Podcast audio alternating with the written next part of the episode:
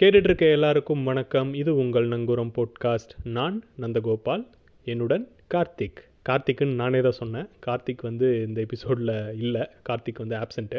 அவருக்கு கொஞ்சம் உடம்பு சரியில்லை. உடம்பு சரியானதுக்கப்புறம் நெக்ஸ்ட் வீக்லேருந்து மறுபடியும் பேசுவார் என்று எதிர்பார்க்கப்படுகிறது. கார்த்திக் வந்து இந்த வாரம் வந்து பேசலாம் அப்படின்னு சொல்லி ஒரு 2-3 ட்ரையெல்லாம் எடுத்தோம். பட் இருந்தாலும் வந்து கடைசியில் சோலோ எபிசோடாக தான் போகணும் அப்படிங்கிற மாதிரி ஒரு நிலைமைக்கு வந்துருச்சு. சரி, சோலோ எபிசோட்னால் நம்ம ஒரு 2021 அந்த டைம்லலாம் வந்து சோலோ எபிசோட் நம்ம பண்ணியிருக்கிறோம். ஸோ அந்த எபிசோட்லலாம் பண்ணும்பொழுது ஒரு கண்டென்ட்டெல்லாம் எடுத்து வச்சுருந்தேன்.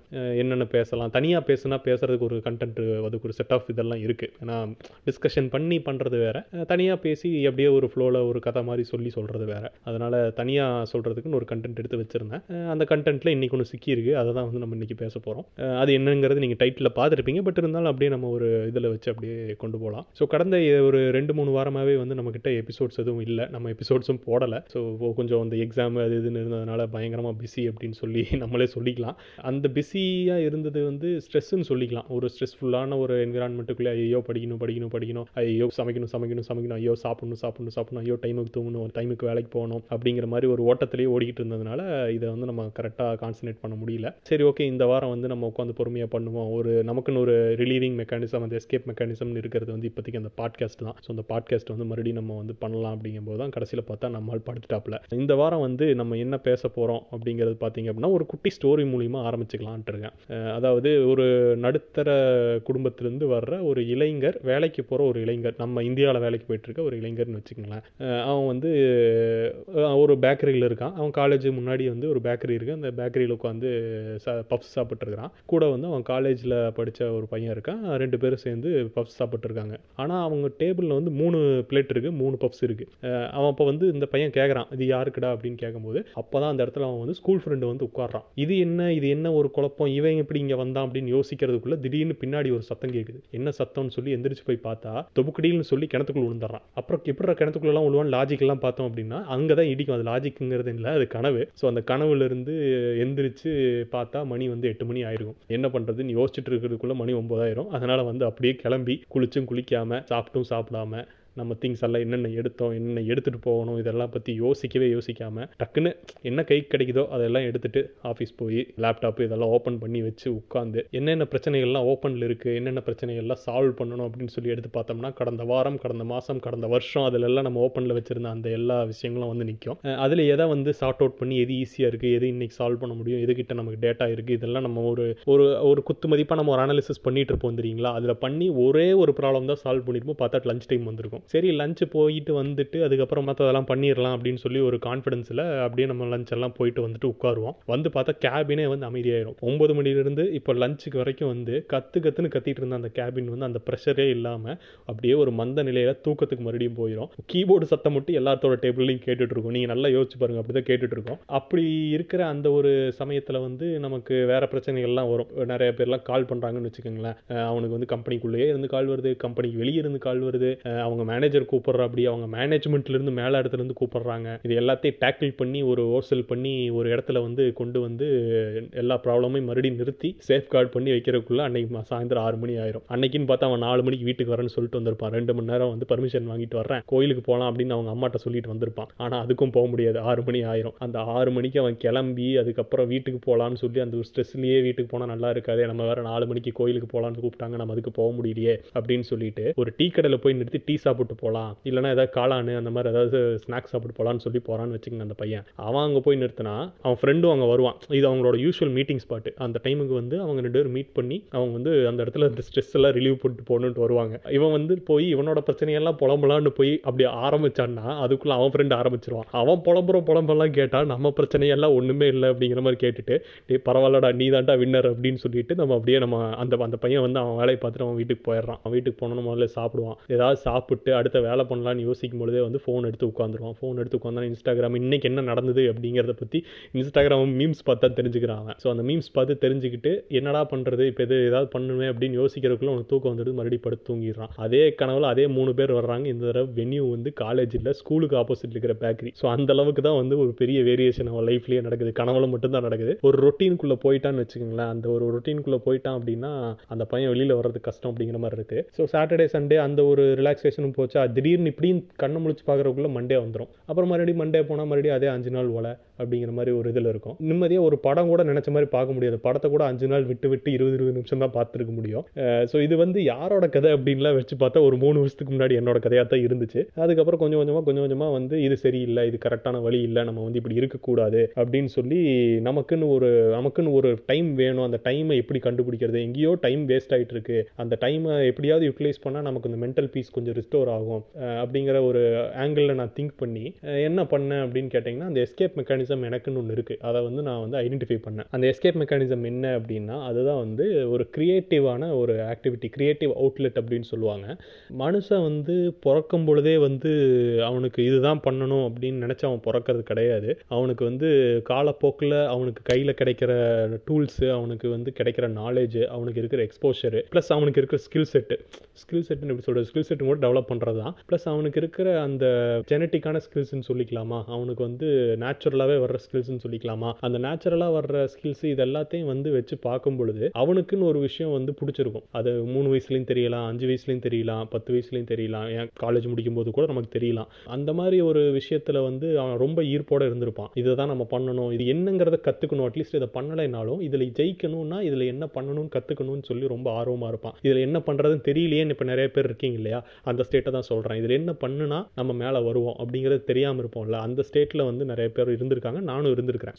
பிகாஸ் இப்போ வந்து நம்ம ஒரு கேபிட்டலிசம் அந்த ஆங்கிளில் வந்து உள்ளே போயிட்டோமோ, ரொம்ப போயிட்டோமோங்கிறது எனக்கு தோணுது. படங்கள்லேயே பார்க்குறோம் இல்லையா, கார்பரேட் வந்து ஒரு கொஞ்சம் ஈவிலான கேரக்டராக தான் நம்மளுக்கு காட்டுறாங்க. அது வந்து கேபிட்டலிசம் அப்போஸ் பண்ணி பண்ணுறது இல்லை, பட் இருந்தாலும் வந்து ரொம்ப இந்த வேர்ல்டு வந்து கேபிட்டலிசம் நோக்கி போயிடுச்சு.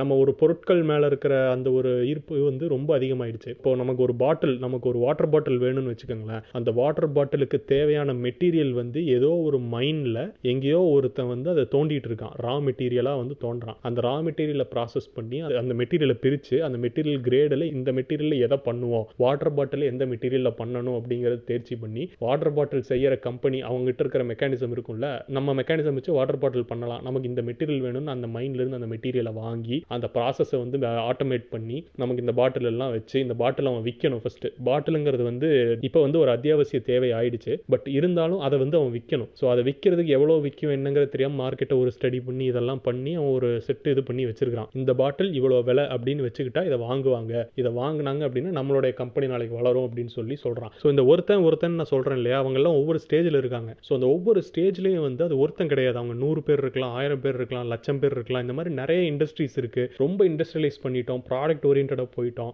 அதனால வந்து ஒவ்வொரு கம்பெனியும் வந்து தன்னுடைய வருமானத்தை வந்து பெருக்கிறதுக்கான எல்லாம் எவ்வளோ பண்ண முடியுமோ அதெல்லாம் பண்ணுறாங்க. ஸோ இதெல்லாத்தையும் நான் குறை சொல்ல வரல, இது அந்த எபிசோடும் கிடையாது. பட் இருந்தாலும் அந்த மாதிரி நம்ம போனதுனால நம்ம வாழ்க்கையில் பணம் எப்படி சம்பாதிக்கிறது அப்படிங்கும்போது நமக்கு ஒரு ஜாப் அப்படிங்கிற இருந்தால் தான் பண்ண முடியும் அப்படிங்கிற ஒரு நிலைமை வருது. ஸோ ஆப்வியஸ்லி வந்து ஒவ்வொரு நாட்டிலையும் வந்து ஒவ்வொரு மாதிரி வந்து அவங்களுடைய கல்ச்சர் வந்து இருக்குது. இப்போ இந்தியாவோடைய கல்ச்சர் என்ன அப்படின்னு கேட்டால், நம்ம வந்து பல வருஷமாகவே வந்து மேலே கீழே, உயர்வு தாழ்வு, நான் தான் பெருசு நீ தான் சிறுசு அப்படிங்கிற ஒரு மைண்ட் செட்லேயே வந்துட்டோம். ஸோ இது வந்து எங்கே வந்து அடி வாங்குது அப்படின்னா, ஒரு கம்பெனியோட ஸ்ட்ரக்சர்லேயும் வந்து ஒரு 4 பேர் ஒருத்தனுக்கு ரிப்போர்ட் பண்ணுறான், அவனு அந்த ஒருத்தன் வந்து இன்னொருத்தனுக்கு ரிப்போர்ட் பண்ணுறான் அப்படிங்கிற அந்த ஒரு ஸ்ட்ரக்சர் இருக்குல்ல, அந்த ஸ்ட்ரக்சரில் என்ன ஆகுது அப்படின்னா மேலே இருக்கிறவன்லாம் கீழே இருக்கிறவனா அடிச்சு துரத்துற லெவலில் இருக்கான். எத்தனை பேர் அதை ஈக்குவலாக ஃபேராக ட்ரீட் பண்ணுறாங்க அப்படிங்கிறது எனக்கு தெரியல. ஸோ இதெல்லாம் வந்து என்ன பண்ணுது அப்படின்னா, அந்த கீழே இருக்கான்ல அந்த 4 பேர், அந்த 4 பேர்த்து மேலே பயங்கரமாக ஒரு ப்ரெஷரை போடுது. அந்த ப்ரெஷர் என்ன பண்ணுது அப்படின்னா, தன்னுடைய பர்சனல் டைமையும் மீறி அந்த 8 மணி நேரம் வேலை, 9 மணி நேரம் வேலைன்னா கூட ஓகே, லீகலாக வந்து 45 மணி நேரம் ஒர்க் பண்ணணும்னு கூட வச்சுக்கோங்க இந்தியாவில். ஸோ அந்த 9 மணி நேரம் வேலை அப்படிங்கிறதையும் மீறி அவன் என்ன பண்ணால் அந்த 4 பேர்த்துலேருந்து ஸ்டாண்ட் அவுட் பண்ண முடியும், நம்ம அடுத்த லெவலுக்கு எப்படி போக முடியும் அப்படிங்கிறதுல ரொம்ப ஒரு ஸ்ட்ரெஸ்ஸில் போயிடுறானுங்க. இந்த மாதிரி டைம்லலாம் வந்து ஒரு கிரியேட்டிவ் அவுட்லெட் வந்து இல்லாததுனால அவனுக்கு வந்து அந்த ஸ்ட்ரெஸ் எங்கே போக்கடிக்கிறது அப்படின்னு தெரியாமல் முடி விழுகுது, அவனுக்கு வந்து சீக்கிரம் வந்து வயசான ஃபீல் வருது, ஸ்கின் ரிங்கிள் ஃபார்ம் ஆகுது. இந்த மாதிரிலாம் வந்து சைடு எஃபெக்ட்ஸ் வந்து அவனுக்கு காமிக்க ஆரம்பிச்சிருச்சு. ஏன் வந்து இப்போவே வந்து நிறைய பேருக்கு ஹார்ட்டில் வந்து இஷ்யூஸ் வருது, எல்லாமே ஸ்ட்ரெஸ் தான்.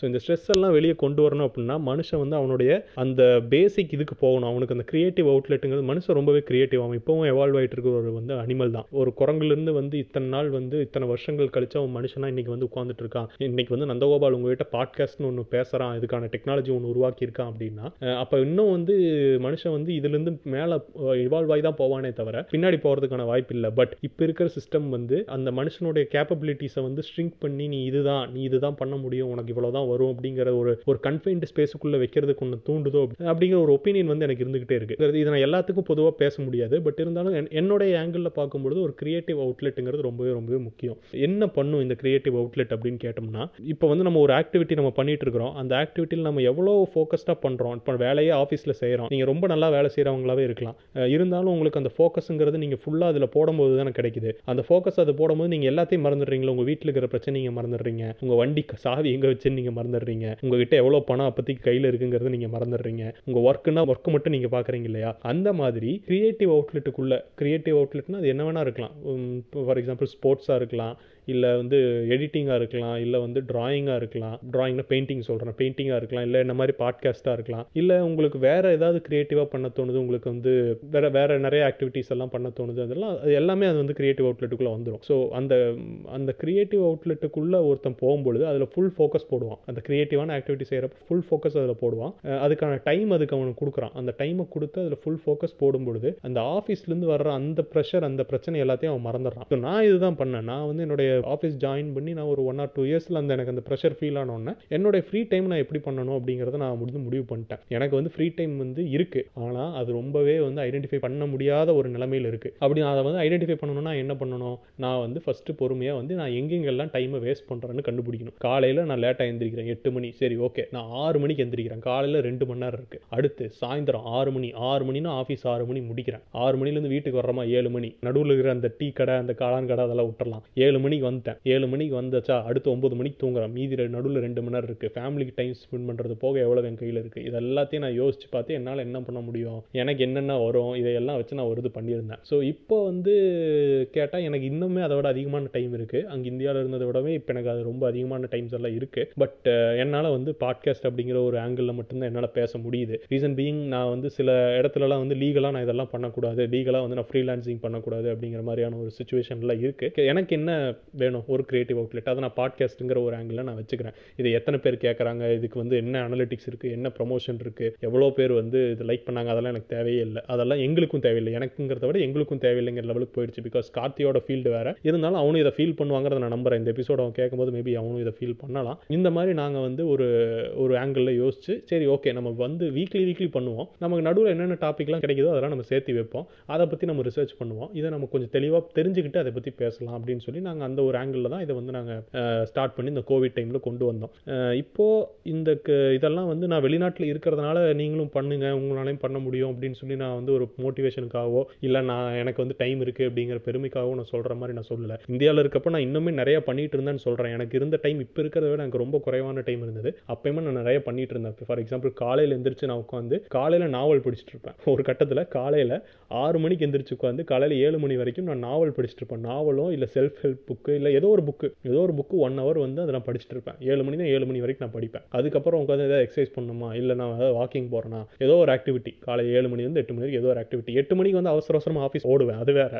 பட் இருந்தாலும் அந்த எனக்குன்னு அந்த டைம் இருக்குல்ல, அந்த டைமை நான் வந்து எப்படி சரி பண்ணுங்கிறத நான் ரொம்ப அருமையாக நான் அந்த டைமில் நான் பண்ண ஆரம்பித்தேன். ஈவினிங் வந்தேன் அப்படின்னா ஈவினிங் நான் ரொம்பவே க்ரியேட்டிவாக இருக்கணும்னு சொல்லிட்டு, எனக்கு கலர்னால் ரொம்ப பிடிக்கும், எனக்கு கலர் கூட வந்து விளையாடுறது அப்படின்னா எனக்கு ரொம்ப பிடிக்கும். ஸோ அதை வந்து நான் என்னுடைய எப்படி நான் என்னுடைய லைஃப்பில் நான் யூஸ் பண்ண முடியும்னு பார்க்கும்போது எனக்கு டிசைனிங் ஒரு பக்கத்தில் யூஸ் ஆச்சு. அதை நான் பண்ண ஃப்ரீலான்சிங் ஆக்டிவிட்டிக்குள்ளே நான் போனேன். ஸோ ஃப்ரீலான்சிங் ஆக்டிவிட்டிங்கும் போது அதுலேயும் ஒரு ப்ரெஷர் வந்துச்சு, எனக்கு டைம் ப்ரெஷர். இந்த மாதிரி வந்து இன்றைக்கி அவங்க போஸ்ட் போடுறேன்னு சொல்லி கேட்பாங்க, அந்த போஸ்ட்டை நான் ரெடி பண்ணி கொடுக்கணும் அன்றைக்கி. ஸோ அதுக்கு நான் ஒரு ஆங்கிளில் நான் ஸ்ட்ரெஸ்ஸாக ஃபீல் பண்ணாலும் பட் அதில் ஃபோக்கஸ் ஃபுல்லாக போட்டுட்டு இருந்தேன்.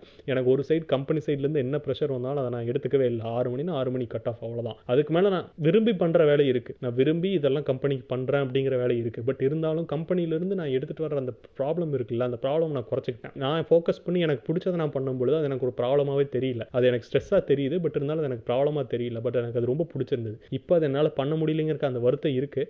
பட் இருந்தாலும் இதை ஒரு நான் க்ரியேட்டிவ் மீடியமாக யூஸ் பண்ணி நான் பண்ணிகிட்ருக்கேன். ப்ளஸ் ஆல்சோ வந்து நாங்கள் இந்த குக்கிங் இதெல்லாம் பண்ணி அது ஒரு சைடு வந்து நாங்கள் ரீல்ஸ் அதுன்னு சொல்லி எடிட் பண்ணி போட்டுட்ருக்கோம். ஸோ நான் சொல்ல வர்ற அந்த ஜிஸ்ட் என்ன அப்படின்னா, க்ரியேட்டிவ் அவுட்லெட் ஒன்று வச்சுக்கோங்க. எல்லாத்துக்குள்ளேயும் ஒரு ஓல்டு ஹேபிட் இருக்கும், ஒரு ஓல்டு ஹேபிட்டோ இல்லை ஓல்டு அந்த ஒரு ஆசையோ ஏதோ ஒன்று இருக்கும். நீங்கள் சின்ன வயசுலேருந்து இதெல்லாம் பண்ணணும்னு சொல்லி ஆசைப்பட்டிருப்பீங்க, அதை வந்து பண்ண முடியாமல் போயிருக்கும், இல்லை பண்ணுறதுக்கான இப்போ சூழ்நிலை இருந்திருக்காது. இப்போ அதுக்கான சூழ்நிலையோ பண வசதியோ உங்களுக்கு இருக்குது அப்படின்னா தாராளமாக வந்து நீங்கள் அதில் வந்து இன்வெஸ்ட் பண்ணுங்கள். பிகாஸ் உங்கள் மென்டல் ஹெல்த்தும் உங்களுடைய ப்ரோலாங்டு அந்த லைஃபும் வந்து ரொம்ப முக்கியம். ப்ரோலாங்டு லைஃப்னு ஏன் சொல்கிறேன்னா, இப்போ 40 வயசு 50 வயசு தாண்டுவோமா அப்படிங்கிறது ஒரு பெரிய கேள்விக்குறி தான் அப்படின்னு சொல்லலாம். ஏன்னா எல்லாருமே 40 வயசு 50 வயசு தான் பிளான் பண்ணுறோம். அதுக்கு மேலே என்ன நடக்குங்கிறது யாருமே எதுவும் பிளான் பண்ணி வைக்கிறது இல்லை. இப்போ அந்த லெவலுக்கு போயிடுச்சு.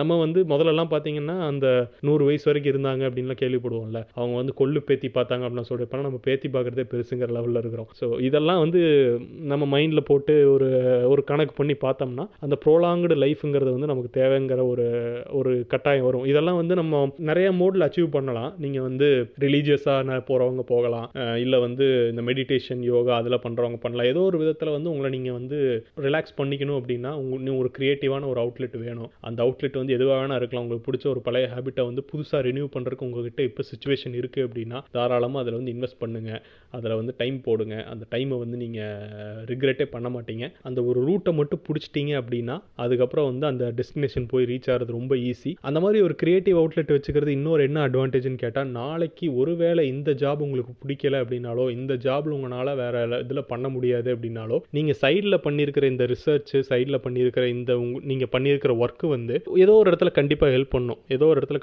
அதை நான் கேரண்டியாகவே சொல்கிறேன்.